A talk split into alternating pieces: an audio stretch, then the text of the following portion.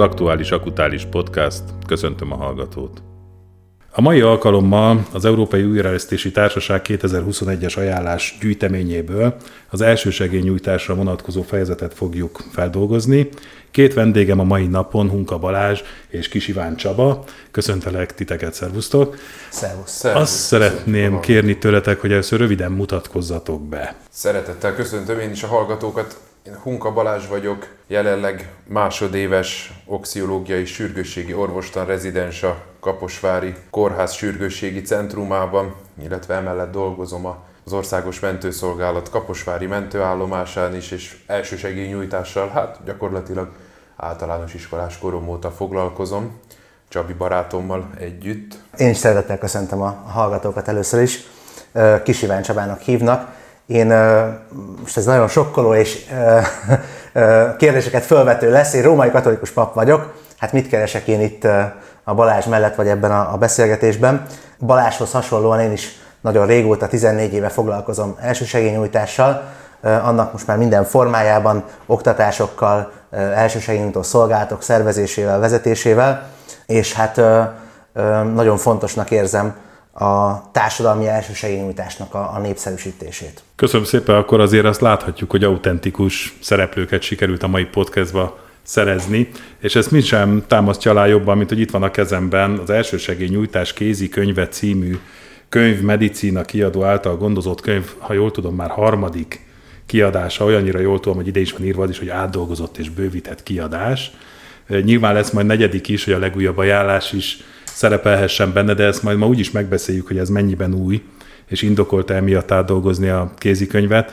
De azért így bevezetőként még azt hagyd kérdezzem meg, hogy hogy, hogy jött az ötlet a könyvírásra. Csabival gyakorlatilag ugye általános iskolás korunk óta ismerjük egymást, rengeteget szakköröztünk együtt, eleinte ugye tanultuk mi is az elsősegélynyújtás mesterségét, majd aztán próbáltuk ezt a nálunk fiatalabbaknak továbbadni, tanárnőnek segíteni a szakkör vezetésében, és előbb-utóbb azt vettük észre, hogy egyszerűen nem tudunk olyan egy könyvér nyúlni, amiben az elsősegélynyújtás minden területe érintve lenne olyan szinten, ami egy a Magyar Vöröskereszt által szervezett felmenő rendszerű elsősegélynyújtó versenyben szükséges, és ide kezdtünk el gyakorlatilag a saját szakköröseinknek anyagokat gyártani. Ugye olvastuk a forgalomban lévő összes elsősegélykönyvet, egy kicsit a komolyabb kiadványokat, ami inkább ugye a, a, a mentőtiszteknek, orvosoknak szóló kiadványokat, és eb, ezekből próbáltunk teljesen up-to-date anyagokat összeállítani, és gyakorlatilag amikor engem fölvettek 2013-ba a Pécsi Orvosi Egyetemre, akkor első fél évben volt egy elsősegélynyújtás kurzusunk, minden hallgatótársamnak, és ennek a kurzusnak a vezetője volt, illetve tantárgy felelőse volt Bogár Lajos professzor úr, az Anesteziológiai és Intenzív Terápiás Intézetnek a, a vezetője, és én megkerestem professzor urat, hogy nekünk lennének ilyen anyagaink, hogy esetleg, mivel itt az orvoskaron sem nagyon volt elérhető ilyen jegyzet, látná-e benne fantáziát, hogy a hallgató társainknak az ő lektorálásával, az ő vezetésével létrehozunk egy ilyen anyagot, és professzor úrral találkoztunk, szó-szót követett, azt mondta, hogy ő ebbe nagyobb fantáziát lát, és hogy esetleg könyvformátumban is érdemes lenne megjeleníteni, és a medicina könyvkiadó vezetése, vezérigazgató asszony pedig támogatólag állt ehhez a dologhoz, mögénk álltak gyakorlatilag, és hát mondhatni azt, hogy egy elég nagy álmunkat valósították meg ezzel, hogy egy ilyen minőségű, mármint megjelenésre és egy ilyen neves kiadónak a gondozásába, ami Magyarországon a legnevesebb ö, ö, egészségügyi szakmai könyveket kiadó vállalat gyakorlatilag vállalta azt, hogy két ifjú, nagyjából a lelkesedésén kívül semmit felmutatni nem tudó fiatalnak a, a kiadványát gondozza. Én ezt egy, egy kis személyes résszel ö, egészíteném ki, vagy, vagy, vagy mutatnék még rá ennek az érdekességére. Tehát, hogy ahogy Balázs is említette, még egészen fiatalok voltunk, a gimnázium elején járhattunk, amikor emlékszem, hogy nálunk ültünk és képeltük közösen tíz könyv nyitva, oxiológia, görbülféle oxiológia, az ERC-nek a protokollja nyitva az asztalon, és próbáltuk összerakni ezeket az anyagokat. És akkor a Balázs már mondta, hogy ebből majd egyszer egy könyv lesz, én mindig mosolyogtam rajta, hogy persze, persze, hogy ne, amit mi most egy szakkörre, illetve a Vöröskeresztnek a belső szolgálati jegyzeteként csináltunk, abból persze majd egyszer könyv lesz, hogy ne, és hát végül ténylegesen már, már előtte, mielőtt ez, ez így a, a Bogár professzor kezébe jutott, előtte is már azért voltak olyan visszajelzések mentőtiszt hallgatók részéről főként, akik régen még a szolgálathoz tartoztak, aztán utána már ide zömében Pécsre az egészségtudományi karra jártak, hogy hú, hát ez nagyon jó, ennek most, most is használt veszik, ők is ebből tanítanak fiatalabbakat, használják, és hogy milyen jó, és hogy csináljuk, még bővítsük. Úgyhogy igazából ez tényleg egy hosszú folyamat, érlelődési folyamatnak a, a végeredménye. És úgy tűnik, hogy nem is akármilyen könyv lett belőle, hiszen, ahogy említettem, már a harmadik kiadását éli meg a, a munka, és gondolom, hogy fogy is rendesen. Nyilván örömmel és haszonnal forgatják a hallgatók. Említettétek itt a Vörös Keresztet, illetve hogy elsősegényújtás tanfolyamokra készült anyagról van szó. Ha most nem csak a protokollról beszélünk, vagy a megjelent ajánlásról beszélünk, nem kicsit az elsősegélynyújtásról is. Hogyan látjátok a társadalmi szerepvállalást az elsősegélynyújtásban, hiszen azért valahol mégiscsak az ellátási lánc első szereplőiről, a laikusokról beszélünk. Nagyon sok tényező múlik nyilván az, hogy ők megkezdik-e az elsősegélynyújtást. Van ebben valami tapasztalatotok, milyen a hozzáállás a laikus oldalon? Én azt tapasztalom, ugye én azért így, mint laikus szólok a laikusokhoz igazából, hogy az elmúlt évtizedben azért jelentősen nőtt az elsősegélynyújtásnak az ismerete, amiből fakad valószínűleg az, hogy egyre többen igyekeznek gyakorlati dolgokkal is segíteni, amikor egy balesettel vagy rosszul léttel találkoznak, tehát talán már túlmenően azon, hogy mentőt hívnak, megpróbálnak segíteni, és illetve egyre jobban megértik azt is az emberek, hogy a mentés irányítók, ők szakemberek, akik tudnak segíteni a telefonon keresztül, akár egy újraélesztés levezénylésében, vagy valamilyen akut teendőben egy erős vérzés direkt nyomással történő csillapításában addig, amíg a mentő kiér. Azt érzem, hogy ez, ez sokkal erősebb most már, mint régen volt. Tehát régen sokkal jobban az volt a köztudatban, sőt, még hát annó szakkörön mi is tanultunk ilyet, hogy ha nagy baj van, akkor inkább meg se közelítsük. Gerincséültnél mi a teendő, ugye 14 évvel ezelőtt azt tanították, hogy jó messziről nézzük, véletlenül sem menjünk közel, ne is nyúljunk hozzá, szigorú mozgástól van persze igaz, de hogy ne csináljunk inkább semmit, az a biztos. Ahogy a melkas kompresszió is mondjuk 14 évvel ezelőtt még úgy szerepelt az elsősegítő tankönyvben, hogy ezt csak orvos vagy mentőtiszt végezheti, ugye a magyar elsősegítő tankönyvekben, ugye ebben azért egy óriási változás történt, és talán most már egyre jobban a, a társadalom is megérti és megérzi annak az információnak a, a fontosságát, hogy muszáj bizonyos helyzetekben azonnal cselekedni ahhoz, hogy életeket mentsünk, vagy hogy a további egészségkárosodásokat igazából megelőzzük. Emellett pedig azt látom, hogy az elsősegélynyújtás oktatásában szintén egyre szélesebb a skála, a, a spektrum, és egyre több szervezet is foglalkozik egyébként munkahelyi és közúti elsősegélynyújtó tanfolyamokkal. Még mindig én azt érzem, hogy bár egyre komolyabbak ezek a tanfolyamok és vizsgák is, de az itt megszerezhető tudás nagyon rövid idő alatt történik, az átadása, és éppen ezért nem rögzül, nem lesz belőle egy gyakorlati készség, ami, ami fontos lenne. A másik pedig, hogy Magyarországon azt látjuk, így Balázsral is, meg hát többekkel is beszélgetve, hogy a nemzetközi ajánlások nagyon lassan érkeznek meg a, akár az oktatói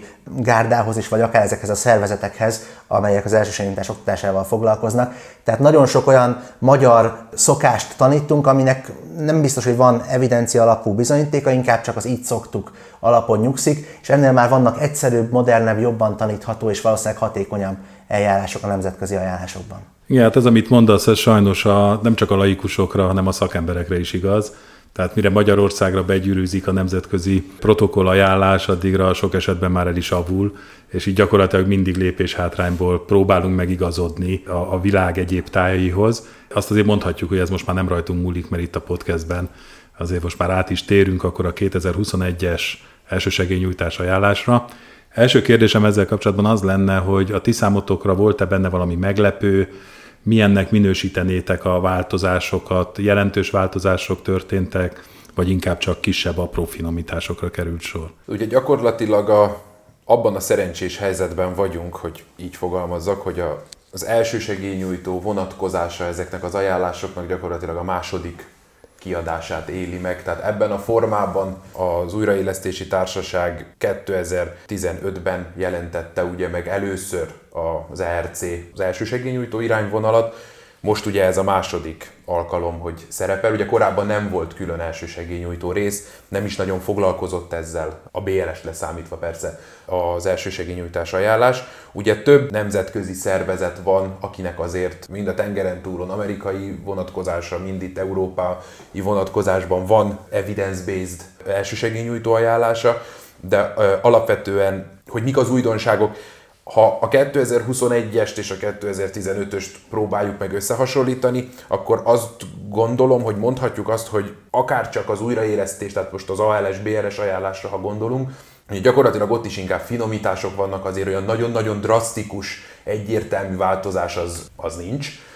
Ugyanez vonatkozik az elsősegélynyújtás részre is. Néhány helyen finomítottak, egy-két módosítást láthatunk, de olyan változás, ami ilyen szemöldök felhúzós, meghökkentő dolog lenne, ezzel nem, ezzel nem nagyon találkoztunk.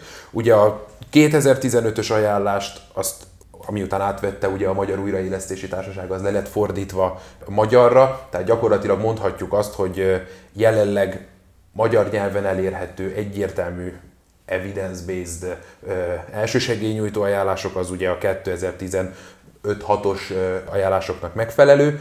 Ugye itt majd végig fogunk menni pontról pontra e, ezeken, hogy mikről nyilatkozik. Úgy gondolom, hogy ez egy nagyon-nagyon jó kezdeményezés, de, de rengeteg olyan téma van, amiben még azért lehetne bővíteni. Tehát, hogyha megnézzük azokat a, a, a nemzetközi egyéb, az IFRC által például kiadott több száz oldalas elsősegélyajánlás, akkor azért nagyon sok dolog hiányzik, de ez egy nagyon-nagyon jó lépés, hogy megpróbál egy ilyen mérvű szervezet iránymutatást adni, de hát amit beszéltünk is itt az előbb, hogy, hogy azért ehhez nagyon sok idő kell, hogy ez átjöjjön a, a magyar köztudatba és a magyar valóságba. Hát ez igaz, bocsánat, csak az ilyenkor az merül föl bennem, hogy jó is, hogy ilyen ez az ajánlás, mert egyébként a könyvszerzők kenyerét vennék el a, az Európai Üresztési Társaságban, hogyha nem hagynák meg az értelmezés és a részletes feldolgozás lehetőségét a szerzőknek. Csaba? Én még azt gondolom, vagy azt látom ebben, itt csatlakozva Baláshoz, hogy egy, egy folyamatot láthatunk igazából. Ahogyan a, a nemzetközi szakmai élet is egyre fontosabbnak kezdi el értékelni a laikus elsősegélynyújtást, az első beavatkozókat, és szeretne számukra is szakmailag hiteles információkat adni. És egy olyan tendenciát látunk, ami arra törekszik, hogy egyszerű, közérthető, protokollokat dolgozzon ki a laikusok számára is, amivel az, az a céljuk, nem burkolt céljuk, hogy egy laikus ember is könnyen megtanuljon néhány lépést, amivel életet menthet. Ezért ezek a protokollok egyre egyszerűbb és mindenki által könnyebben elsajátítható ajánlásokat tartalmaznak. Csak hogy egy rövid példát mondjak így előzetesen, ugye a magyar megszokott vérzéscsillapítási módszerünk, ugye a végtag felemelése, az artériás nyomáspontoknak a megkeresése, elnyomása, a nyomókötés, ugye ezek helyett most már 13-4 éve a nemzetközi ajánlásokban egyértelműen a direkt nyomás az, ami, ami elsőbséget élvez, és ugye ez gyakorlatban mindenki által sokkal könnyebben elsajátítható, nem kell egy hosszú lépéssort, sok ismeretet megtanulni, hanem egy egyszerű fogással, egy egyszerű gyakorlati készséggel igazából életet lehet menteni. De ha jól tudom, akkor a korábbi felvételekkor ugye a BLS-t már feldolgoztátok, tehát hogyha gyakorlatilag aznak a folyamatábráját megnézzük, meg megnézzük egy pár évvel ezelőtti folyamatábrát, ugye ott is egyértelműen látszik az egyszerűsítés. Igen, erre már kitértünk korábban, és akkor itt föl is hívom a figyelmét a hallgatóknak arra, hogy aki nem hallotta volna a BLS-sel foglalkozó adásunkat, ez természetesen pótolhatja, honlapunkon keresztül, vagy a YouTube-on keresztül is elérhető ez az adás. Térjünk akkor át a, az ajánlásra, és szerintem nézzük meg lépésről lépésre, hogy mit tartalmaz. Tán először egy öt pontból álló kulcsüzenet halmaz jelenik itt meg az ajánlásnak rögtön a harmadik oldalán. Akár ezen is végig mehetnénk, hogy mik azok a hangsúlyok, azok a súlypontok, amire az ajánlás szerzői felhívják az olvasó figyelmét. Azt gondolom, hogy, hogy azokat a, a pontokat próbálták kiemelni, ugye, hogy néztem a többi részét is a, a mostani ajánlásoknak, ugye ez most sok helyre belekerült ez az öt üzenet, ez talán így a modern kommunikációnak is a része, hogy emeljük ki a lényeget, és megpróbálták a legfontosabb témaköröknek a legfontosabb üzeneteit itt összegyűjteni számunkra, ugye az eszméletlen betegről, a sztrókos betegről, a hőgutáról,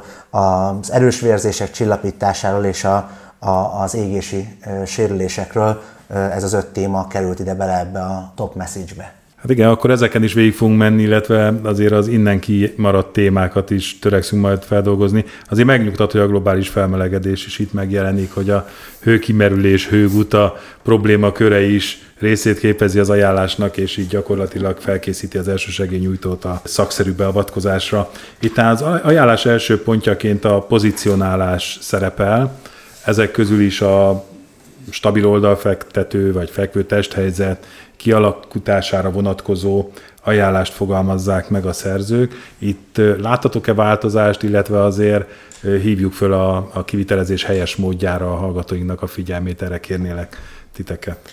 Hát itt ugye gyakorlatilag a stabil oldalfekvés, ha ezt egy magyar embernek mondjuk, valami biztos, hogy eszébe fog jutni, mert ha máskor nem, akkor a jogosítványhoz szükséges tanfolyamon biztosan találkozott vele.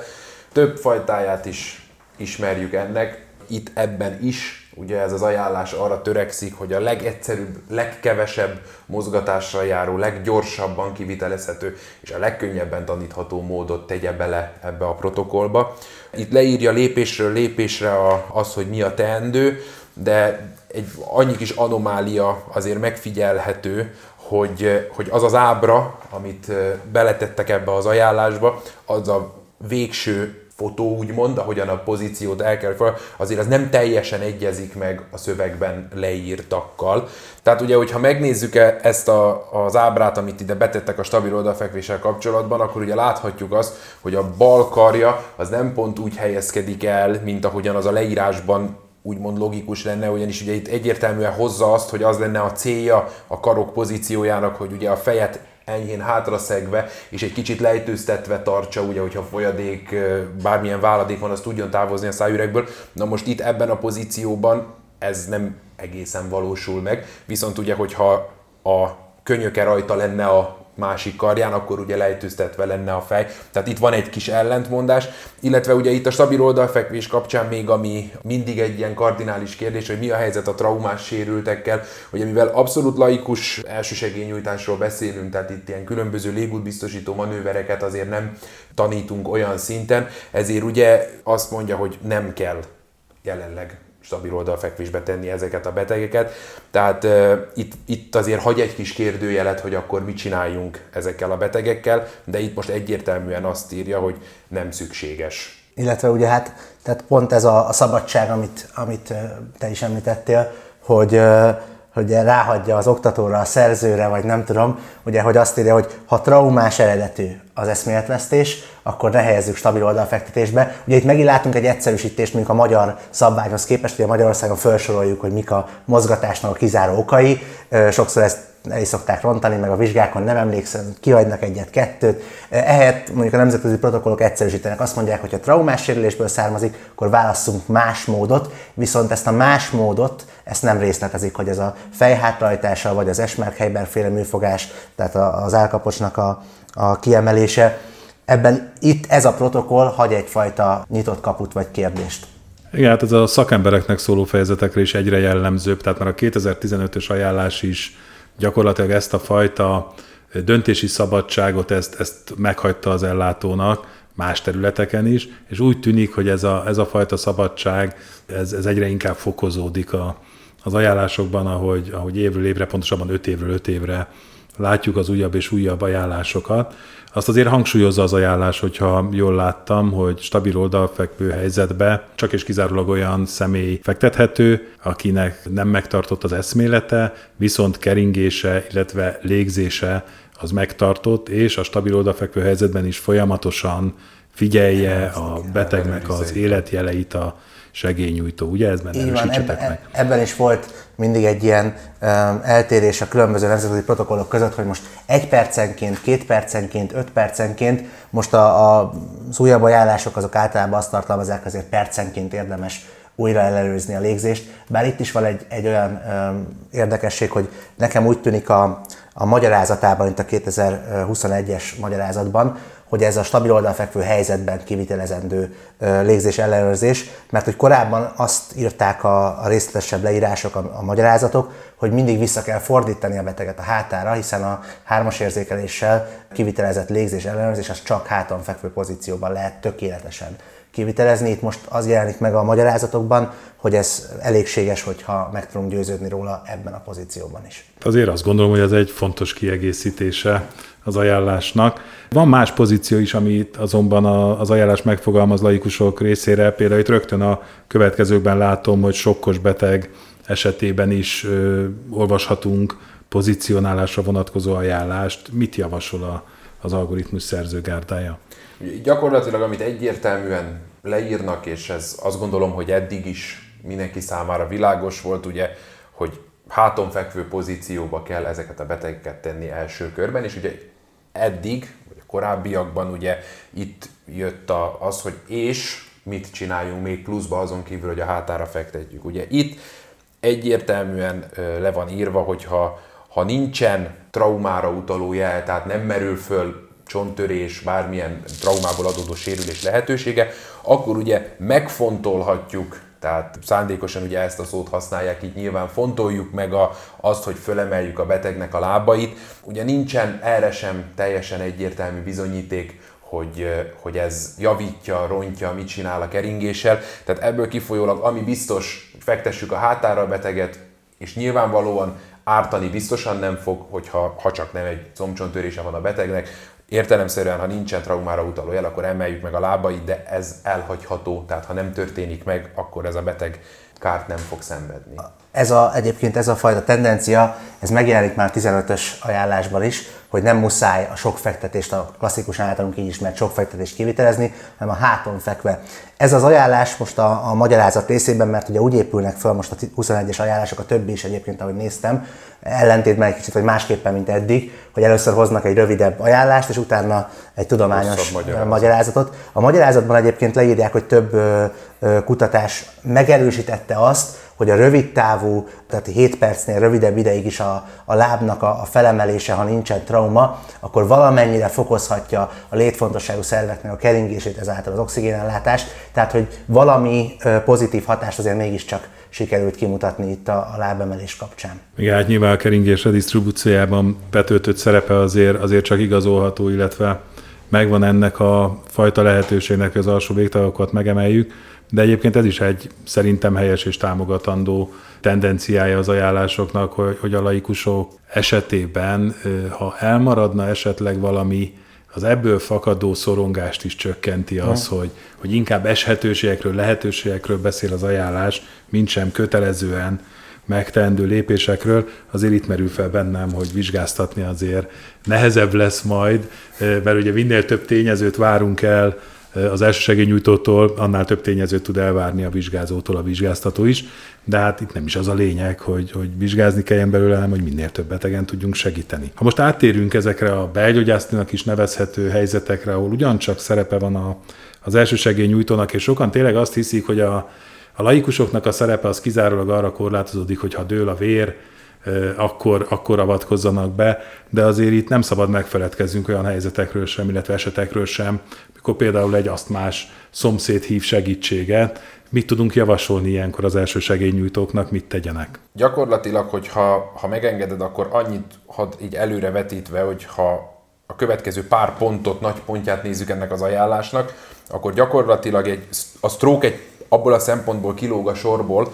hogy most azt egy pillanatra hagyjuk ki, aztán majd később visszatérünk rá, de hogyha itt az aszmás beteg, a melkasi fájdalmas beteg, ugye az anafilaxia, tehát az súlyos allergiás reakció, illetve a, az alacsony vércukorszintből adódó rosszullét kapcsán, és talán még ide sorolható ezek a kiszáradással kapcsolatos rehidrációs oldatok is, de ezt annyira ne vegyük ebbe a kategóriába, de hogyha minden esetre ez az aszma, melkasi fájdalom, allergiás reakció, alacsony vércukorszintes csomagot nézzük, akkor gyakorlatilag azt tudjuk mondani, hogy itt egy nagyon-nagyon nehéz helyzetben vannak a magyar elsősegélynyújtók. Nemzetközi szinten ugye minden országnak más a jogi, törvényi háttere ezzel kapcsolatban. Alapvetően egy laikus ember nem rohangálhat különböző gyógyszeres készítményekkel, és ezt ő random nem adhatja bárkinek, tehát nyilvánvalóan ez azért valamilyen egészségügyi végzettséghez van kötve, kompetenciához, hogy akkor nevezzük nevén a dolgot.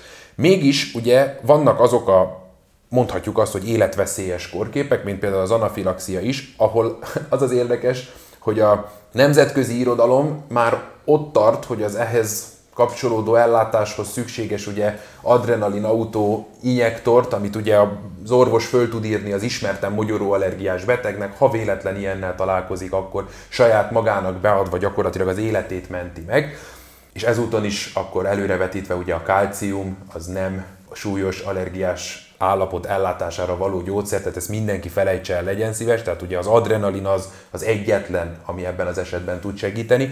Ugye itt a nemzetközi protokollok már azt tárgyalják, és már a 2015-ös is azt tárgyalta, hogy mi a helyzet a második dózissal, amit adunk. Hát én kérdőn nézek rád, mint ö, tapasztalt mentőorvosra, oktatóra, aki nyilván rengeteg emberrel találkozik, hogy amikor így ezt elkezdenéd mondani, hogy a második dózisról beszélgetünk, akkor vajon a magyar társadalom hogy nézne ránk, hogy én egy valamilyen eszközt belevágjak valakinek a combjába, amin keresztül, tehát hogy nagyon-nagyon, na itt látszik az a különbség a nemzetközi és a magyar viszonylatba, amiben még van hova fejlődnünk, de nyilván ez egy nagyon-nagyon jó iránymutatás erre vonatkozóan.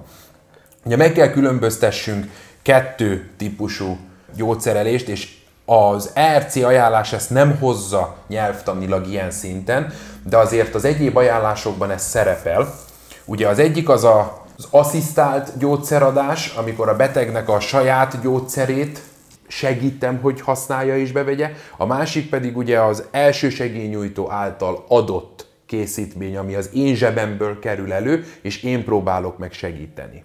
Ugye itt annyi van, hogy a hallgatók is talán jobban értsék, mert itt a Balázsnál éreztem egy előfeltevés megint, csak ugye itt mindig az előfeltevésekről beszélünk, hogy, hogy mit tudunk, mit nem. Ugye itt belekezdett abba a Balázs, hogy a, a különböző országoknak különböző jogszabályi háttere van a gyógyszerekkel kapcsolatban. Tehát ki kell mondanunk, hogy Magyarországon a jogszabályok ugye azt mondják, hogy laikus ember illetve bizonyos egészségvégzettsége is, ugye gyógyszer csak az adhat, akinek erre megfelelő kompetenciája van a megfelelő feladat körében. Ez gyakorlatban azt jelenti, hogy hivatalosan Magyarországon semmilyen még nem receptköteles gyógyszert sem adhatok én a másik embernek saját döntésemből. Itt ugye a saját döntés mindig a, a fontos, tehát hogy én nem mondhatom azt, hogy hát most akkor ő, ő lázas, akkor én adok neki egy algopirint, mert én úgy gondolom helyesnek, mert laikus elsősegítőként ezt nem tehetem meg. Javasolhatom, ő beveheti magától. De ugye itt vannak olyan állapotok, amiben lehetetlen az, hogy a beteg magától használja, akár egy anafilaxiás reakció, hogyha már kicsit előre haladottabb és nem képes rá.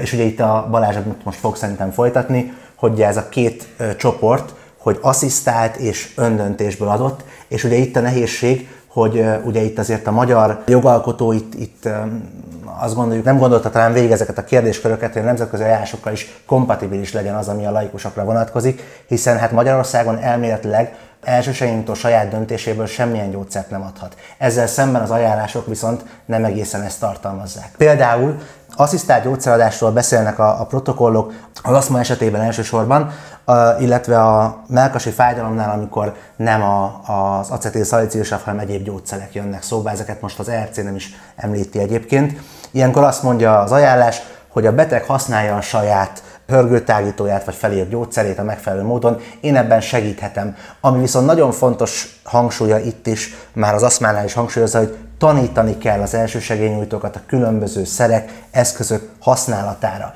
Akár arra, hogy fölrázni, először fújjunk ki a levegőbe. Tehát az ilyen apróságok, amire esetleg egy gyenge aszmás rohamban szenvedő beteg már nem képes, hogyan adjam a kezébe, milyen dózisokat, még ha nem is az első segélyintó határozza meg, mégis ezekben is azt javasolják ezek a protokollok, hogy tanítani kell őket arra, hogy egy fújás, két fújás, hány perc múlva ismételhető és hogyan. Viszont ezeket meghagyja az egyes országok saját protokolljainak rendjében. Ha egy picit tovább megyünk, akkor a, a melkasi fájdalomnál viszont nagyon érdekes, hogy és ez a ez teljesen egyöntetű minden nemzetközi ajánlásban, hogy nagyon erős evidencia van ugye amellett szakmailag, hogy a korán adott acetil sav az nagyban csökkentheti a, a mortalitást, illetve a, a negatív kimenetelét egy, egy infarktusnak vagy szíveredetű rosszul létnek. Bocsánat, mert nem biztos, hogy mindenki szakmabeli a hallgató, hogy az acetil csak magyarul az aspirinről beszélgetünk, tehát hogy ezt azért azt gondolom, hogy így mondjuk ki, hogy az aspirinről van szó. Így van. Tehát a, a aspirin egyébként más készítmények is Magyarországon tartalmazzák ezt a hatóanyagot. Ugye itt, a, ami szintén egy nehézséget jelenthet a magyar ember számára ugye a kiszerelés, mert hogy az ajánlások egyértelműen meghatározzák a milligrammot is, tehát azt mondják, hogy a legkedvezőbb hatást a 150-300 milligramm adásával érhetjük el, és ezt a legjobb, hogyha a beteg ugye már a szájában bizonyos értelemben oldódik, tehát elrágja. És nálunk ugye rágható formátumú kifejezetten nincsen, ugye a mentőellátásban az 500 mg-os aspirin tabletta felezése jelent erre megoldást, Ugye az egyébként szívbetegek által szedett Aspirin Protect vagy Asa Protect gyógyszerek azok ugye egy olyan bevonattal vannak bevonva, hogy csak a bélben oldódjanak, kimélve ezzel a gyomrot. Na most azoknak az elszapogatása vagy szétrása nem olyan egyszerű kihívás, tehát ez itt jelenthet egy kis kérdést vagy nehézséget. Viszont ami biztos, hogy ez az ajánlás is a 2021-es újraegyszerűsítési társaság ajánlása egyértelműen azt mondja, hogy minden melkasi fájdalomban szenvedő betegnek, ami természetesen ezt is megjegyzi, bár evidenciának tűnik, de mégis a laikusok számára meg kell jegyeznünk, hogy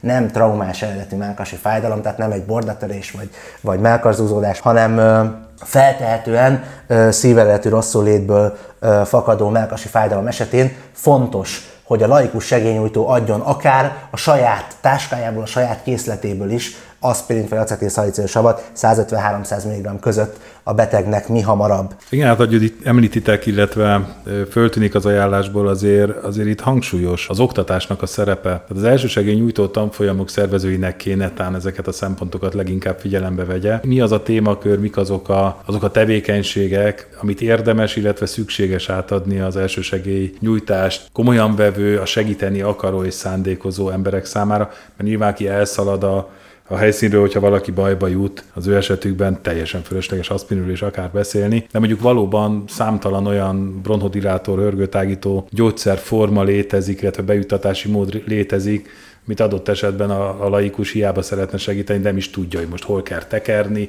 hol kell nyomni, hogy kell tartani, tehát ezekre azért, azért mégis érdemes felkészíteni nyilván a, az elsősegély nyújtókat.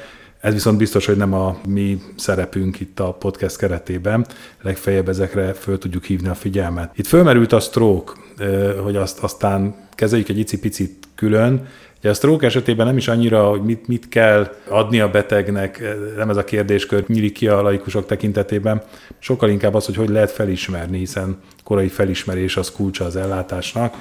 Erről mit ír az ajánlás? Ugye a stroke gyakorlatilag sajnos mondhatni, hogy egy ugyanolyan népbetegség Magyarországon, mint, mint bármelyik kardiovaszkuláris rendszerhez kapcsolódó betegség. Rengeteg sztrókos beteget látunk, hát mi is a sürgősségén, illetve a hétköznapokban. Éppen ezért, amit te is említettél, ugye, hogy az elsősegélynyújtás és a vér és a törés, ugye sokkal inkább a hétköznapokban az elsősegélynyújtás az a belgyógyászati eredetű dolgok felé tolódik el, mint sem az, hogy levágtam a kezemet, és azt kell tudni ellátni. Stroke kapcsán ugye a felismerés, a felismerés és a felismerés, ugye ez a leglényegesebb, ugye gyakorlatilag ez egy ilyen örök mondás, mindegyik neurológia és mindegyik ö, ö, sürgősségi orvoslással foglalkozó könyv tartalmazza, ugye, hogy az idő az agyszövet, tehát ugye minél hamarabb ismerjük föl, és onnan minél hamarabb kerül be a megfelelő ellátóhelyre, ahol kapja a legadekvátabb ellátást, ugye annál nagyobb eséllyel fogja túlélni, illetve annál jobb életminőségben fogja tudni túlélni ugye ez a beteg ezt az állapotot. Itt is gyakorlatilag terápiáról és ellátási módról szó sincs. Ugye már gyakorlatilag a, a, az alcím is azt mondja, hogy a stroke felismerés az, ami az elsősegélynyújtó legfontosabb feladata. Ugye látjuk itt föl van sorolva háromféle pontrendszer, illetve a legelső ugye ez a FAST, ugye ez a Face Arm Speech Time betűszó. Én azt tudom mondani, hogy laikusoktól az utóbbi hármat elvárni, hogy ők pont, pontozzanak, pontrendszer alapján vizsgáljanak valakit, ezt talán egy kicsit túlzónak gondolom, ha csak nem valaki nagyon érdeklődő. Itt ezekben a pontrendszerekben mindegyikben alsó-felső végtagoknak mennyire sülyezti, mennyire emeli, stb. Ezért ez egy elég komplikált dolog. Míg mondjuk, ha a fast betűszót nézzük, ugye gyakorlatilag az arc, a kezek, a beszéd vizsgálásával vagy megfigyelésével már gyakorlatilag egy diagnózishoz juthatunk, és ugye ennek a betűszónak is a legkardinálisabb része, és ezt nem is az ajánlás hozza, hanem ezt a hétköznapjaink hozzák meg a tapasztalatunk, ugye, hogyha ezekből bármit észlel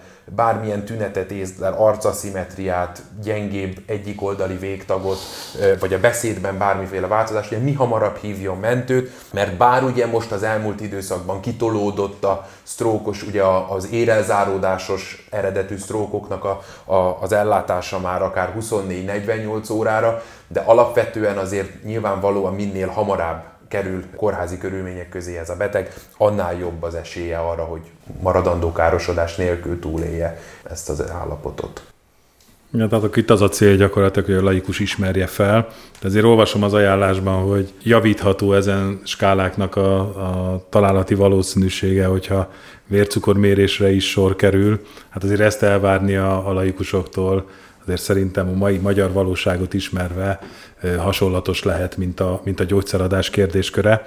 De azért van egy olyan gyógyszer, amire nem is gondoljuk, hogy gyógyszer, pontosabban inkább a káros hatásaival szembesülünk, ez ugye a cukor, és van, ahol előkerül a cukor, illetve a cukoradása laikusok által, ez pedig ugye a hipoglikémiás állapotok, amikor alacsony vércukor szinttel észlelünk egy, egy beteget, Ilyenkor mit javasol az ajánlás a laikusok számára, mit tegyenek, mi az, amit tehetnek? Nagyon sokszor ugye attól félnek a, a laikusok, hogy hát ugye nem tudják megkülönböztetni az alacsony és a magas vércukorszintet, és hogy azért nem mernek esetleg adni akár egy ismert cukorbetegnek, és amikor rosszul van valamit, mert hogy hát nehogy ezzel roncsanak ugye el valamit. Persze most nem akarunk belemenni itt a szakmai kérdésekbe, csak az ajánlásba, de mindegyik ajánlás felhívja arra a figyelmünket, így egyébként ennek a magyarázata is, hogy alapvetően egy laikus elsősegélyüntő zömében, amikor rosszul van, hirtelen rosszul lesz egy, egy ismert cukorbeteg, akkor feltétlenül az alacsony vércukorszinttel fog találkozni, hiszen az egy gyorsan, gyorsabban kialakuló korfolyamat, mint mondjuk a, a magas vércukorszint. Persze előfordulhat ilyen beteggel is, hogy találkozik, de kevésbé valószínű.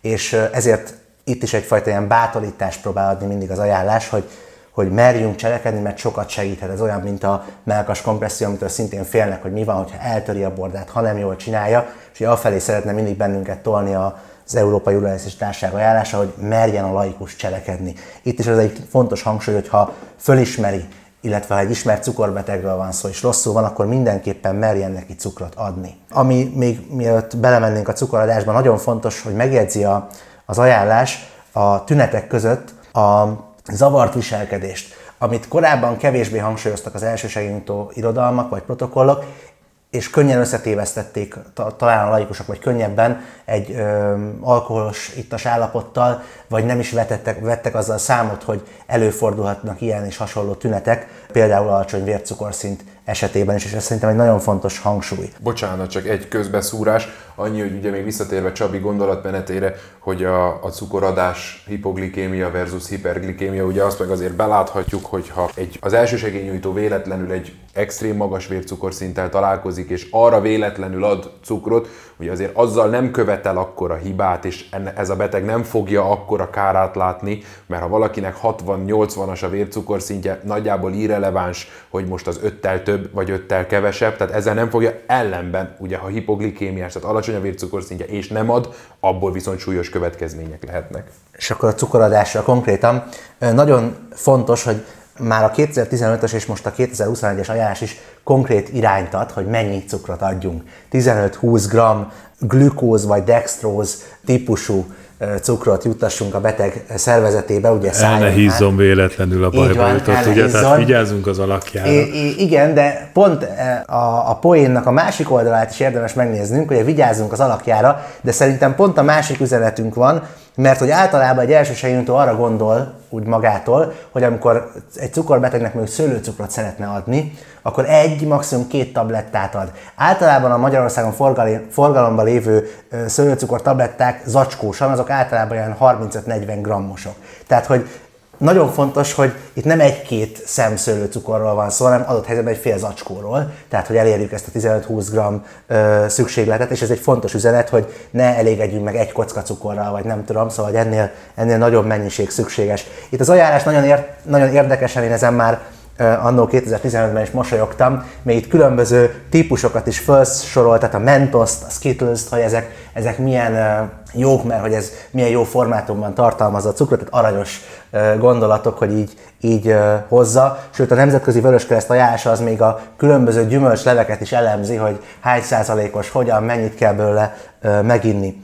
És aztán folytatja egy egész, itt, itt egyébként érdekesen egy egész lépéssort látunk, egész ellátási sort a többihez képest, mert folytatja, hogy miután adtunk neki 15-20 g cukrot, megfigyeljük, és hogyha nem változnak a tünetek, akkor 15 perc elteltével ez megismételhető. És ha javul a beteg állapota a cukor adására, akkor azt is javasolja, hogy a továbbiakban adjunk neki lassan felszívódó szénhidrátot, tehát egy szendvicset, vagy valamilyen csokit, és így figyeljük meg továbbra is a beteget. Illetve az utolsó pontban, amit említettél is, itt is előjön a vércukorszint mérése. Azt írja, hogy ha lehetőség van rá, akkor mindenképpen mérjük meg a tünetek észlelésekor, a cukoradása után, és folyamatosan próbáljunk egyfajta monitorozást végezni a, beteg vércukorszintjét tekintve, ami azért két problémát is felvet a magyar viszonylatokban. Az egyik, hogy azért, ha csak nem egy specifikus elsősegítő szolgálatban vagyunk, akkor nem jellemző, vagy nem a beteg lakásának, akinek esetleg van vércukormérője, hogy nem szaladgálunk azért az utcán vércukormérőkkel. Hát igen, manapság is inkább pulzoximéterrel szaladgálnak az emberek itt a Covid időszak, ugye annyira mindenki a szaturációját szeretné magának is, meg másnak is megmérni. Tehát ezek szerint egy, egy vércukormérőkészülékkel többre menne egy laikus. A másik probléma pedig szintén a jogi keret ugyanis Magyarországon, ennek mi annó egyszer utána jártunk, amikor a könyvünket készítettük, itt pont ilyen jogi kérdésekbe bele kellett bonyolódnunk egészségügyi szakjogásszal, hogy a vércukorszint mérés az invazív beavatkozásnak minősül, mert hogy megszúrom hozzá a beteget. És erre szintén nincs jogosultsága egy első segélynyújtónak. Jogilag ez 8 napon belül gyógyuló könnyű testi sértésnek minősül, ha ő följelent engem. Viszont ez úgy lehetséges, ha ő ehhez írásban az engedélyét adja, tehát egy nyilatkozat, ez, ez életszerűen csak egy elsősegítő szolgálatban lehetséges. Illetve azt mondja a magyar joglend, hogy éppen ezért például mondjuk egy eszméletlen betegnél nem mérhetünk cukrot. Egyébként az elsősegítő szempontjából nincs is relevancia, mert azt meg kell jegyeznünk, ugye, hogy csak akkor adhatunk a betegnek cukrot szálljon át, cukros ételt, italt, hogyha ő jól kontaktusba vonható, ha tiszta tudunk vele beszélni, tehát normálisan tud nyelni, erre is nagyon oda kell figyelnünk. De minden esetre megjegyzi az ajánlás, hogy érdemes lenne a vércukorszint méréssel is foglalkozni laikus szinten, azt gondolom, hogy még a magyar laikus elsősegélynyújtás nem tart ezen a ponton. Köszönöm, akkor egy picit most térjünk vissza az anafilaxiára, hogy ott, ott van-e pontosítandó az eddig elhangzottak mellett? Ugye az anafilaxiánál már itt az előbb említőlegesen érintettem, amikor egy ilyen gyors betekintést próbáltunk itt nézni, hogy gyakorlatilag Ugye itt ez az ajánlás is egyértelműen hozza az első pontjában, hogyha 5 perc eltelt az első dózis beadását követően, és nem látjuk a tüneteknek a javulását, akkor ugye adjuk meg a második dózist. Ugye? És akkor itt veti fel a kérdést az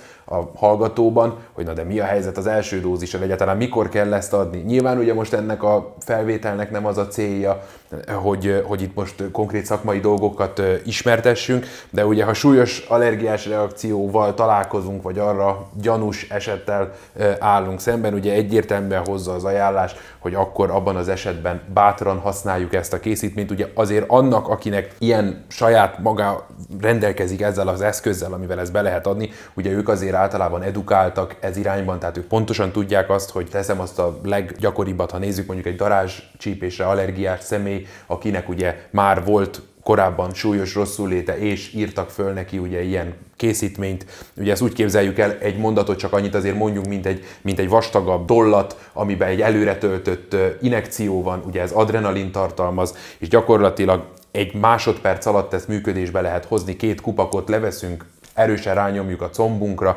és ez gyakorlatilag saját maga beadja a megfelelő dózisú adrenalint. Ugye ezek előre töltött fecskendők, erre ki van képezve a beteg, és ugye, ahogy korábban beszéltük, cél lenne, hogy az első segélynyújtó is ki legyen képezve, ugyanis lehetséges, hogy a betegnek már csak annyi ereje lesz esetleg, hogy ezt odaadja valakinek, aki oda megy segíteni, bár teszem hozzá, hogy azért ezeken a készülékeken ö, nagyon parád és képsorral illusztrált használati útmutatóval leírva, tehát aki életében először találkozik, és van egy kis lélek jelenléte rápillantva, tudni fogja, hogy mit kell vele csinálni. Ugye itt az ajánlás a második dózist hozza, én annak nagyon örülnék és boldog lennék, ha mi addig eljutnánk, hogy tudjuk mi az a adrenalin autoinjektor, és hogy az első dózist mikor kell beadni, és akkor remélem, hogy egy év múlva mondjuk beszélgetünk ennek kapcsán, hogy már ott tartunk, hogy ezt mindenki tudja, és beszélgessünk a másik, második dózisról. És ráadásul már beadásra is kerülne az, az első dózis, Így és van. nem csak arról beszélünk, hogy mikor kell beadni. Ez azért is érdekes, különösen az anafilaxiánál, mert rendkívül magas időfaktorú korfolyamatról van szó. Tehát abban nem bízhat az első segélynyújtó sem, beteg pedig végképp nem, hogy majd jön a mentőszolgálat és jól ellátja, hiszen pillanatok alatt át kell térnie az első segélynyújtónak ennek hiányában a, a BLS algoritmusára, ahol viszont azért a kimenetel már sokkal kérdésesebb, mint hogyha rendelkezésre állna az adekvát terápia és azt a jogi környezet, illetve az első segélynyújtási attitűd is lehetővé tenné, hogy ez valóban alkalmazásra is kerüljön. Itt szintén még két apró kiegészítést tennék a gyakorlat szempontjából. Ugye az egyik a magyar helyzet. Ugye Magyarországon még azért nem olyan nagyon széles körben elterjedtek ezek az autóinjektorok. Talán ez azért is van, mert ez nem finanszírozott, tehát ez teljes költséges készítmény, és nem olcsó Magyarországon. Viszont külföldön, ugye itt, hogyha második dózisról beszélünk eleve, ugye, hogyha van egy allergiás, ismert allergiás beteg, hát egyáltalán van-e nála kettő? Ugye ez a kérdés is felmerülhet bennünk, de külföldön egyébként ezek a készítmények most már pár éve ezeknek az ajánlásoknak köszönhetően csak párosan fölírhatóak, tehát hogy mindig kettő van náluk. Magyarországon ez még, ez még nincs így, de külföldön igen. Szóval elméletileg külföldön találkozhatunk azzal, hogy van, van is két autóinjektor a betegnél. A másik, hogy az IFRC, tehát a Nemzetközi Vöröskeresztnek az elsősegítő ajánlása annyival egészíti ki az ERC-nek az ajánlásait, hogy azt mondja, hogy ha ismert allergiás betegről van szó, akinél van saját EpiPen vagy ANAPEM, abban az esetben, ha tudjuk, hogy ő mondjuk daráscsépésre érzékeny, és megcsípte a darás, akkor nem kell megvárni az első segélynyújtónak a, a tünetek megjelenését, hanem rögtön alkalmazza, mert hogy önmagában ugye ezek az előre tartott autóinjektorok 300 mikrogram adrenalin tartalmaznak, ami nem egy veszélyes dózis tulajdonképpen, tehát hogy bajt nem igazán tud vele csinálni, viszont minél korábban kapja meg a beteg, annál jobb a kimenetelebben. Hát igen, sajnos, amíg Magyarországon a kálcium tabletta ennyivel olcsóbb, addig csak illúzióink lehetnek, de hát reméljük, hogy előbb-utóbb legalább az sikerül a köztudatba rögzítenünk, hogy a, a kálciumpesgő tabletta az nem antiallergiás indikációval alkalmazandó.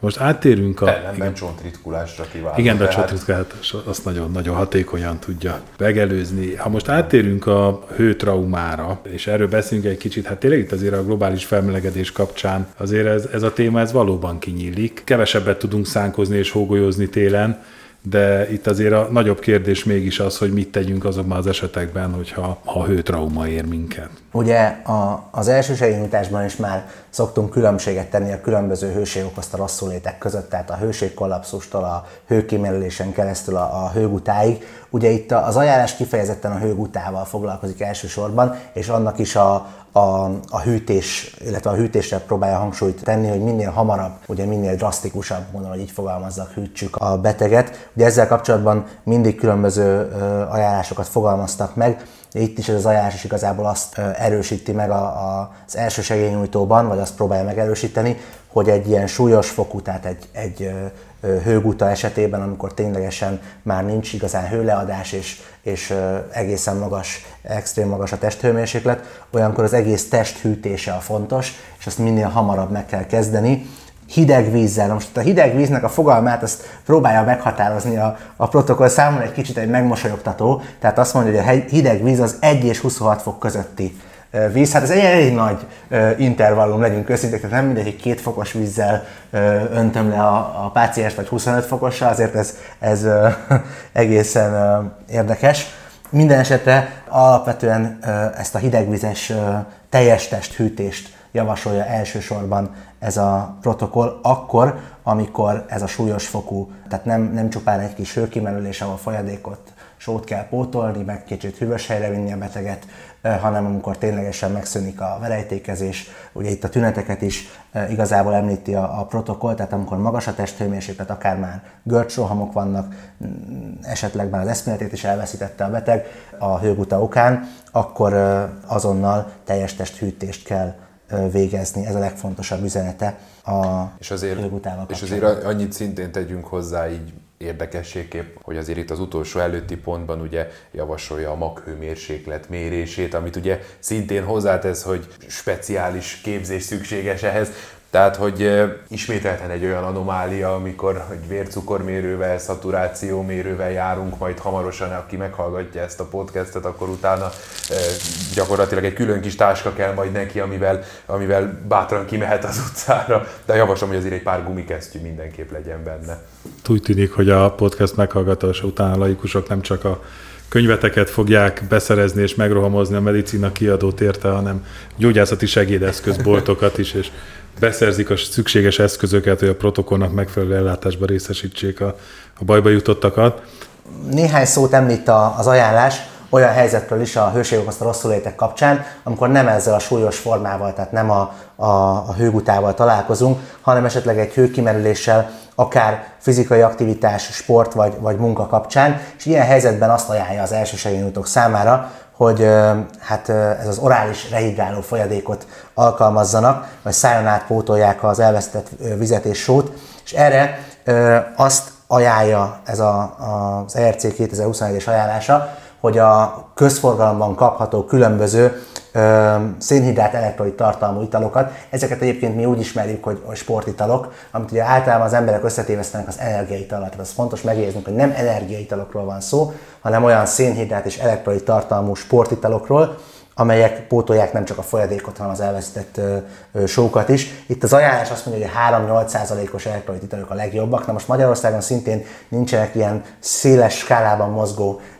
elektrolit italok, tehát ami kapható, az használható, viszont azt is megjegyzi az ajánlás, hogy hányás, hasmenésből adódó kiszáradás esetén, vagy betegségből adódó kiszáradás esetén nem ezek az elsődlegesen javasoltak, hanem az úgynevezett speciális orális rehidráló folyadékok. Itt szerepel szerintem újdonságként ez a pressinkope fogalma, illetve ellátás. Erről tudnátok-e mondani pár szót? Ez gyakorlatilag az egyetlen olyan pont, hogyha jól emlékszem, de elvileg jól emlékszem, ez az egyetlen olyan pont, ami teljesen újdonságként került be ebbe az ajánlásba. Korábban erről így, ilyen formán, semmilyen szinten nem esik szó a 2015-ös ajánlásba.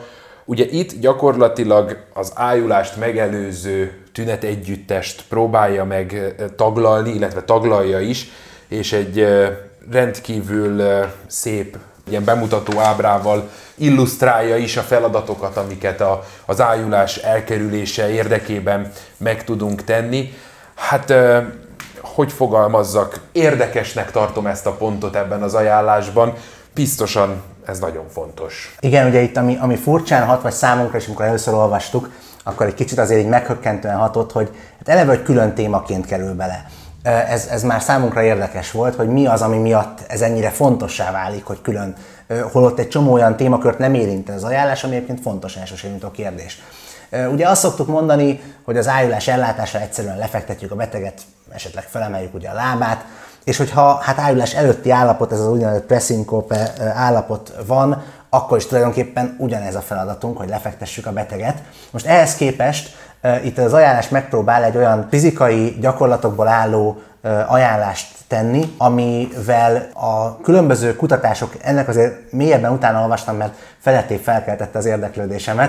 Tehát a különböző kutatások, itt ugye amerikai újraélesztési társaság, meg a nemzetközi újraélesztési társaságnak a, a kutatásairól beszélünk, kimutatták, hogy bizonyos úgynevezett ellennyomásos manőverekkel megelőzhető az ortosztatikus vagy vazovagális eredetű ájulás. És hát ezekre azt ajánlják, hogy akár felsőtesten, akár alsó végtagok segítségével végezzünk ilyen ellenyomásos gyakorlatokat. Itt nem kell nagy dolgokra gondolni, tehát ilyen a googolás, ilyen a karok összekulcsolása, ellenhúzása, tehát bizonyos olyan gyakorlatok, amik a vérkeringést egy picit serkentik igazából, és ezzel egy korai tehát egy, egy, egy olyan pressing állapot, ahol, ahol még ugye nem az összeesés utolsó pillanatában vagyunk, hanem elkezdjük érezni, hogy, hogy hány ingerünk van, kicsit szédülünk, megjelenhetnek ilyen fekete pontok a szemünk előtt, ott még talán tudunk ezzel segíteni. Azért én a gyakorlat szempontjából még mindig azt érzem, hogy, hogy valószínűleg azért nem hátrányos az sem, hogyha ha tényleg nagyon rosszul van a beteg, azért a lefektetés az nem biztos, hogy egy, egy utolsó szempont ebben a helyzetben. Hát igen, ez nekem is eléggé furcsa, mint ahogy én általában ezt a prekollapszus fogalmát is eléggé megkérdőjelezem, a jövőbe látás képességével kell, hogy fel legyünk ruházva ahhoz, hogy tudjuk, hogy itt a beteg bizony kollabálni fog. Ezt is leginkább a beteg érezheti, tehát legfeljebb magán végezheti ezeket a jópofa gyakorlatokat. Nem tudom, hogy mennyivel jobb az, hogyha neki el valaki googolni, vagy nyomkodni a saját tarkóját, vagy húzogatni a karjait, ahelyett, hogy leülne, vagy lefeküdne. Az, hogy egy, egy laikus segényújtó felismerje azt, hogy a bajba jutott éppen szikrákat lát, erre mondjuk én minimális esélyt látok. Ezzel együtt üdvözlendő, hogy, hogy bekerülhetett ilyen fejezet is a, az elsősegélynyújtási ajánlásba. És akkor most térjünk át arra, és foglalkozunk azokkal a potenciális hallgatókkal is, akiknek tényleg ott kezdődik az első segélynyújtás, amikor dől a vér, illetve valami szaftos baleset történik. Nézzük meg, hogy, hogy mit mond az ajánlás a, a baleseti ellátáshoz szorulók esetében, milyen teendőket fogalmaz meg az első segélynyújtók irányába. Ugye itt az erős vérzéscsillapítás kapcsán, hogy fogalmazok, itt itt van egy olyan paradigmaváltás az elmúlt időszakban, mondhatjuk ezt gyakorlatilag, ami a, a magyar így szoktuk kategóriával abszolút szembe megy. Tehát egészen addig, ameddig a 10-20-30 évvel ezelőtt tanult elsősegélynyújtás tanulókat megkérdeznénk, hogy ha véletlenül valaki emlékszik rá, hogy mit tanult az erős vérzés kapcsán, akkor nagyjából az emeljük meg nyomókötés, nyomáspont, triumvirátus az, ami uralná azt gondolom a választ, bár ha valaki ezt a hármat el tudná mondani 20 év elsősegényítás tanulás után, az, az nagyon büszke lehet magára, de hogy minden esetre ez volt az, ami abszolút minden irodalomban nyomáspont, nyomókötés, nyomókötés, na most gyakorlatilag ez nincs. Természetesen nem ennyire egyszerűen, de hogy ezt így, ezt így egy az egybe kivehetjük az elsősegélynyújtásból, Miért? Ugye folyamatosan arról beszélünk, hogy egyszerűsítsük, könnyen taníthatóvá tegyük, akárhogyan is nézzük, egy erős vérzés csillapítása az gyakorlatilag egy életmentő beavatkozás. Tehát, hogyha egy kicsit az emeltebb szintű ellátás felé megyünk, ugye CCA, BCDE, csak ennyit tűznék ide, ugye ott van a CC, abból az egyik ugye az erős vérzés csillapítás, tehát gyakorlatilag ugye a légút biztosítással vetekszik ez a beavatkozás. Tehát innentől fogva mondhatjuk azt, hogy ez egy, ez egy nagyon sarkos pontja, úgy gondolom, az egész első segélynyújtásnak. Mit látunk? Azt látjuk, hogy egy az egybe átvette a vérzéscsillapítás kérdéskörében a direkt nyomás a mindenfajta vérzéscsillapító módszer helyett az elsőbséget. Tehát a, a vérzéscsillapításról, ha beszélünk, akkor most 2021-ben annak kell, hogy eszébe jusson az ellátónak, hogy nekem direkt nyomást kell alkalmaznom a sebre. Ez fölösleges azt gondolom túlmagyarázni, fogunk egy gészt, egy konyharuhát, egy törölköző, teljesen mindegy, amink van, és ahonnan vérzik, oda nyomunk, pont. Ugye mi ennek az oka? A nyomáspontok keresése Valljuk be őszintén, hogy még szakemberek számára is sokszor nehézkes anatómiai adottságokat figyelembe kell venni. Azért, hogyha valaki zömökebb testalkatú, nem fogunk tudni olyan könnyedén találni nyomáspontokat. Egyszerűen mivel játszunk? A vérveszteséggel, az idővel, azzal, ameddig ezt én keresgetem. Ahhoz, hogy valaki egy pöpec nyomókötést föl tudjon tenni, hát azért ahhoz igenis gyakorlás kell. Az nem úgy működik, hogy én azt megtanulom most, és egy év múlva, amikor oda kerülök, akkor teljesen egyedül föl tudok tenni egy nyomókötést. Azt gondolom teljesen életszerűtlen ezt elvárni. És minden mellett ugye kettő pluszt hoz a direkt nyomáson kívül ugye az ajánlás, az egyik az a törniketnek a használata, a másik pedig ugye a hemosztatikus kötszernek a használata. Még én annyit hadd tegyek hozzá, hogy azért, azért mondtam, hogy teljesen ez így nem igaz, hogy felejtsük el a nyomókötést. Itt van, szerepel a nyomókötés, de abban az esetben, hogyha tudjuk uralni a direkt nyomással ezt, és vérzéscsillapítás fenntartására szeretnénk használni ezt, egyértelműen csillapítható vérzés esetén akkor ajánlja azt, hogy tegyük föl ezt a kötést, nyilván ha fel tudom és képes vagyok rá, és rendelkezésemre állnak az eszközök, de ez nem szabad, hogy a direkt nyomás helyett történjen meg. Tehát annak kell lenni az első körnek. Ugye a végtagok emelése vérzéscsillapítás kapcsán nagyjából ugyanazzal hozható egy kategóriába, amiről már beszéltünk a sok kapcsán, hogy most megemeljük a lábat, vagy nem emeljük. Ártani biztosan nem árt, de az egyértelmű bizonyíték nincsen arra, hogy ez javítaná a vérzéscsillapításnak a kimenetelét. Ellenben a törniket és a, a, a hemosztatikus kötszer, ami viszont tök jó, hogy benne van, és egy rendkívül előremutató dolog itt a vérzéscsillapítás kapcsán. Ami, ami talán itt még fontos, hogy ugye itt is egy ilyen uh, ellátási algoritmust föl lehet építeni a 2015-ös meg a 21-es ajánlás alapján. Igazából a 21-es ajánlás nem hoz újat a 15-öshöz képest. hanem más szempontból próbálja meg megközelíteni. A 15-ös lebontotta külön a direktnyomás, hemosztatikus szer, kötszer és egyéb szer is említ, illetve a, a törniket alkalmazása, és azokat hozta részletesen. Itt pedig már jobban látjuk azt a fajta folyamatot, ahogyan ezt elgondolja a, az ERC, mégpedig ugye hát az lenne az alap elképzelés, hogy egy bármilyen erős vérzés, ugye azt is meg kell jegyeznünk, hogy innentől az elsősegélynyújtásban nem nagyon van értelme különbséget tennünk artériás, vénás vagy esetleg kevert vérzés kapcsán, tehát erős és nem erős vérzés között kell különbséget tennünk. Ha erős vérzést látunk, az folyik, lüktetve, spiccel, igazából mindegy, tehát azt meg tudja ítélni egy laikus minden képzettségnek, hogy erős vagy nem erős a vérzés, akkor az az első lépés, hogy a beteg ugye fekszik és rögtön direkt nyomást alkalmazzon. És azt jegyzi meg az ajánlásunk, hogy amennyiben ez a direkt nyomás egyébként csökkenti a vérzést, és eláll a vérzés, akkor igazából így várhatja a laikus a mentőt. Ha ez végtagon van és több beteget el kell látni, ugye egy optimális helyzettel számol az ajánlás, hogy a törniket, mint olyan az a közhasználatban forog, és előkapja az elsőségünktől a ládából, a kocsiból, ami ugye nálunk természetesen nem megoldható, és vagy zsebből. A felvétel végére már össze fogjuk rakni a csomagot, hogy mit kell magánál hordania mindenkinek. Igen, hát már lassan ott tartunk, hogy a személygépkocsit is mentőjárműre fogja lecserélni a hallgató. Így van. Tehát a törnéketet előkapjuk, és felhelyezzük, amennyiben ez végtagi vérzés. És akkor azt mondja, hogy ha ez nem végtagon található ez a vérzés, akkor pedig helyette azt javasolja, hogy hemosztatikus kötszerrel vagy szerrel gyakoroljunk direkt nyomást arra a vérző területre, például ez a has területén van, vagy olyan helyen, ahol a direkt nyomás kivitelezése is nehézséget okozhat, például nyak, has. Illetve még annyit hozzátennék, hogy azzal is indokolják a, a végtagok felemelésének elhagyását, hogy a különböző tanulmányokból ugye kimutatták benne, ez azt gondolom, hogy szimplán logikailag is belátható, hogy a direkt nyomás leghatékonyabb formája az az, hogyha ez végtagon történik, hogy a végtag valamilyen szilárd alapon nyugszik. Tehát, hogy nem a levegőben nyomok rá, hanem mondjuk a, a beteg mellett a földön van, és arra te, szinte teljes testsúlyjal rányomok, és igazából ugye ez, ez az, amitől a direkt nyomás hatásosabb lesz, mint például egy nyomókötés, hogy sokkal nagyobb erőt lehet kifejteni ezzel, tehát itt, itt az uralhatatlan erős vérzésekről van igazából, sőt úgy, úgy is fogalmaznak ezek az ajánlások, hogy életet veszélyeztető erős vérzések csillapítása.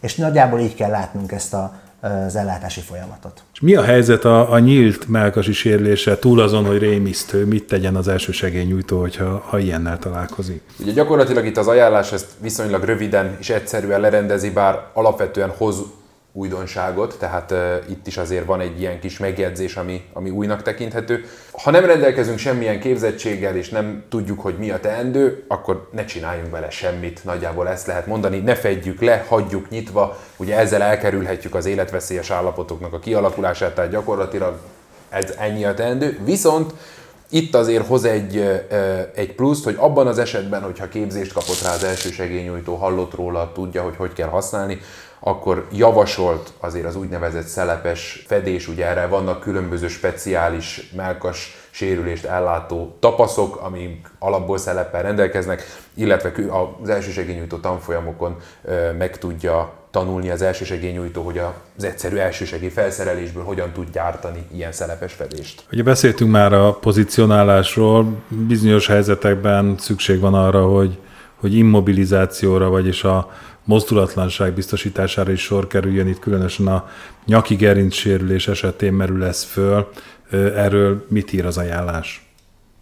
Alapvetően a 2015-ös ajánlás hozza azt, és ezt igazából ezt egészíti ki, vagy ezt bővíti, hogy nem javasolt rutinszerűen az elsősegényújtók számára a nyakrögzítő gallér vagy stiffnecknek a használata. Ugye szintén egy picit mosolygok, mert hogy ez megint egy olyan ajánlás 2015-ben, amit hát egy magyar elsősegítő elolvas, hogy neki rutinszerűen nem javasolt a stiffnecknek a használata, akkor valószínűleg nem is érti, hogy miről van szó, ami nem javasolt számára. És akkor ezt kiegészítendő, most a 2021-es protokoll viszont leírja, hogy ehelyett mi javasolt, mert hogy az ott nem került elő, hogy a fej rögzítését természetesen ez, ez, ez a hangsúly igazából, hogy minden körülmények között rögzíteni kell a fejnyak régiót, minél mozdulatlanabb helyzetben, pozícióban, ugye ezek az úgynevezett ugye, manuális stabilizációs technikák, amelyekből gyakorlatilag kettőt ismertet részletesebben a protokoll, és azt mondja, hogy tulajdonképpen mindegy, hogy milyen technikával rögzítjük a fejet a különböző ismert kivitelezési módok közül. A lényeg az, hogy minél jobban biztosítsuk annak a mozdulatlanságát. Lehet ez a fej rögzítésével, a két kéz, két tenyér segítségével, vagy történhet ez a vállövnek a közrefogásával és az alkarral történő rögzítéssel. Tulajdonképpen azt jegyzi csak meg, hogy a mozdulatlanságot biztosítsuk, és a technika az már rá van bízva az első segélynyújtóra vagy az oktatóra, hogy ő mit hogyan oktat. Közel van a nyakhoz a fej, mi legyen az agyrázkódással? Gyakorlatilag ezt is röviden és egyszerűen rendezi az ajánlás. Ez a jó lenne, ha lenne egy pontrendszerünk, amivel ezt értékelhetjük, de jelenleg ilyen nincs úgyhogy a kedves hallgatóság előtt a lehetőség, hogy kitaláljon egy olyan score-rendszert, amit beküld az ERC-nek, ami aztán a későbbiekben használhatóvá válik, ugye itt a hosszasabb tárgyalásba, taglalásba, ugye hozza a GCS-t, az AVP-út, de ezek ugye gyakorlatilag ugye nem ennek a korképnek a, a pontozására valók. Igazából reménykedjünk abban, hogy valaki egyszer kitalálja majd, hogy milyen score rendszer alapján lehet az agyrázkódást értékelni. Ja, hát ez a jó lenne, ha lenne, ez, ez egy örökérvényű kijelentés, jó lenne, ha lenne több időnk, de már nem sok van, ezért az utolsó témánkra térünk át, ez pedig az égési sérülések. Mit tegyen az első segélynyújtó, hogyha ilyennel találkozik? Az égési sérüléseknél szintén látunk a megszokott magyar bevett gyakorlathoz képest az elmúlt években egy egyszerűsödést, ugye szoktuk mindig a különböző stádiumokat megkülönböztetni, sőt, még régen én emlékszem rá, hogy az én szakkaros időmben 14 évvel ezelőtt különböző módon láttuk el az első, a második és a harmadfokú égést.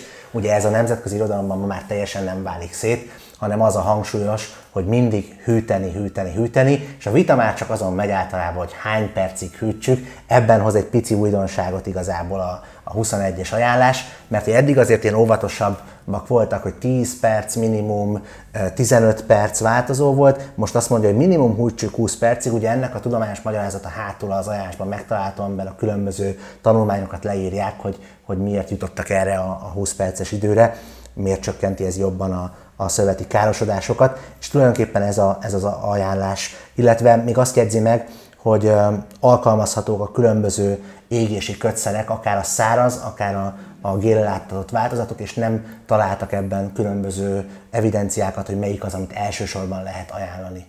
De a, a hűtés minden esetben elsődleges. Illetve egy kiegészítést még azért mindenképpen meg kell említenünk, ugye ezt a 20 perc, minimum 20 perc, ennyi perc, annyi perc, de ugye azért itt is hozza az ajánlás, hogy nagy kiterjedésű égésnél, gyermekeknél ugye arra nyilván figyeljünk oda, hogy nehogy kihűlést okozzunk ezzel a hűtéssel. Tehát azért valahol az arany középutat és a józanészt, bár van egy perces ajánlás, de ez nyilván egyénre és helyzetre szabott lesz, hogy hány percig fogjuk hűteni. Köszönöm szépen, és azt hiszem, hogy ezzel az ajánlás főbb lépéseinek a végére is értünk.